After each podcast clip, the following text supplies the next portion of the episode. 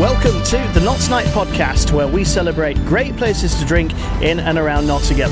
And you know, every day's a school day. George Canning was visiting the area and he was shocked at how many people were coming out to see the hangings and such. And he said, This is nothing but a circus. More of that story later, but today, yes, we are at Canning Circus. This is the place really where the idea of Knots Night was born because we recognised there were a brilliant selection of venues, all with their own character, that needed mapping out. And within a 10 minute walk around here, you've got a wonderful selection of watering holes with a whole load of heritage.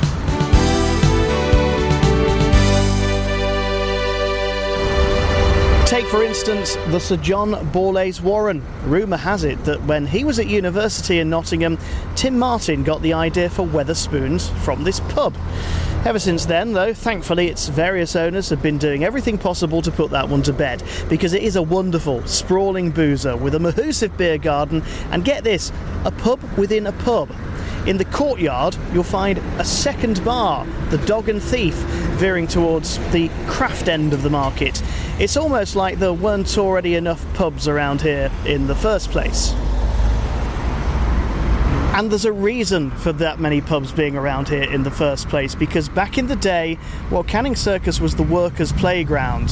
This was the stuff of Saturday night and Sunday morning, where workers from Raleigh and Player's would congregate on a Friday night and a Saturday to get blind drunk with their wages. And some of the venues, thankfully, still survive. And if that wasn't enough, the circus's newest entry on the corner of Alfreton Road is the Goodfellow George. Now, you might remember it as the Overdraft, or a bank, or even a fancy dress shop.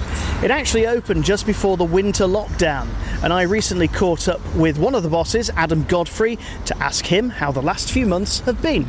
It's, been surreal. Um, I think we've been in a position of luxury that very few pub owners and landlords have ever had. That we've had all the time in the world to try and get this place exactly to where we want it. We've not been rushing to open it or anything like that. So we're very fortunate. And you took that decision not to open on the 17th of May when you could do indoor service just to put the finishing touches, I guess, because although this uh, people will remember this as the overdraft, you have made changes. You've really, you know, polished the place up. The bar's had an overhaul. You've got some new pumps on. The whole place is looking sparkly. Thank you very much. Yeah, we've we've put a lot of blood, sweat, and tears into it, and it has just it's just been me and James doing it. So we've not had a big building firm behind us or anything like that. We've we've been doing it off our own back, which is why it's been taking a little bit longer. But again, we've had that luxury to do so. Now, uh, the history of this place it was a bank, it was a costume uh, shop, then it was the overdraft. A slightly different approach I've noticed here to the Goodfellow George because you've got, shall we say, a more traditional set of hand pulls on, a wider craft. Uh, a wider range of beer that isn't just maybe restricted to those craft specialists that we, we might have seen here before. Yeah, we um we we're trying to tick all the boxes at a very high level.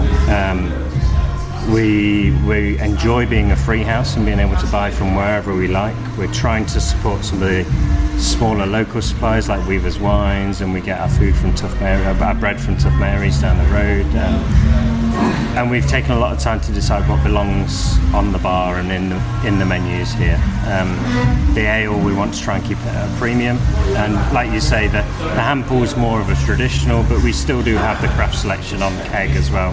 We have four rotating keg taps. So it's going to be something slightly different every time you come into this place. And, and the history, um, for those who don't know, the Goodfellow George, where's that name come from? Uh, so George is George Canning of Canning Circus. He was a prime minister, uh, a Conservative prime minister in England. Um, he was a- around the Napoleonic era. Um, he, he was in charge of the navy navy around that time. And the pub next door, which when it used to be nightclub Seven, I think it was, that was previously the Royal George. Um, before before it was seven, we like the name the George. It's a very traditional pub name, but we needed to di- differentiate from just being the George, so the Goodfellow George. Yeah, I was looking on um, a hidden history website that might also be called Wikipedia, and it said that George Canning only lasted 117 days as Prime Minister, but that's because he died, and it Yeah. was it was the 1800s. People tended to die a bit earlier. Strangely, though, I've been looking, trying to find out some history, some real history. George Canning had nothing to do with Nottingham. That's what I understand. Uh, did it not? No, I, I cannot find why Canning Circus is was named in his honour. I, I don't know if he I ever don't know if it's just hearsay, but the rumour that I heard when I was at the ball. We like rumours. Go on. Um, the reason it's called Canning Circus, previously it was Zion Hill, and the gallows were apparently on top of Zion Hill. And George Canning was visiting the area, and he was shocked at how many people were coming out to see the hangings and such, and, and laughing and jeering and throwing fruit. Um, and he said, "This is nothing but a circus," and that's where Canning Circus came from. That's what I've heard in the pubs. Whether that's true or not, I'm sure a historian will quite happily put me in my place. But We've got hundreds of followers on Knots Night. If you know the true story behind Canning Circus, if that's true or if it's just a load of bull, email us knotsnight at gmail.com. Tell us the true history because we want to find out. It doesn't matter whether it's true or not.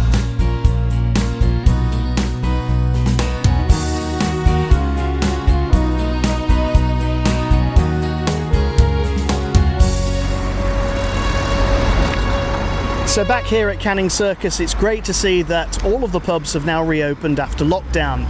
Further down Derby Road is the micro pub, the good, the bad, and the drunk, serving up an ever-changing selection of cask beers. The Hand and Heart is also up and running, though its opening hours lately seem to have been a bit erratic. Perhaps it's the pandemic or simply a business decision to only operate when they can make it pay. At the top of the hill, it's good to see the Falcon doing a healthy trade again, as is the Organ Grinder.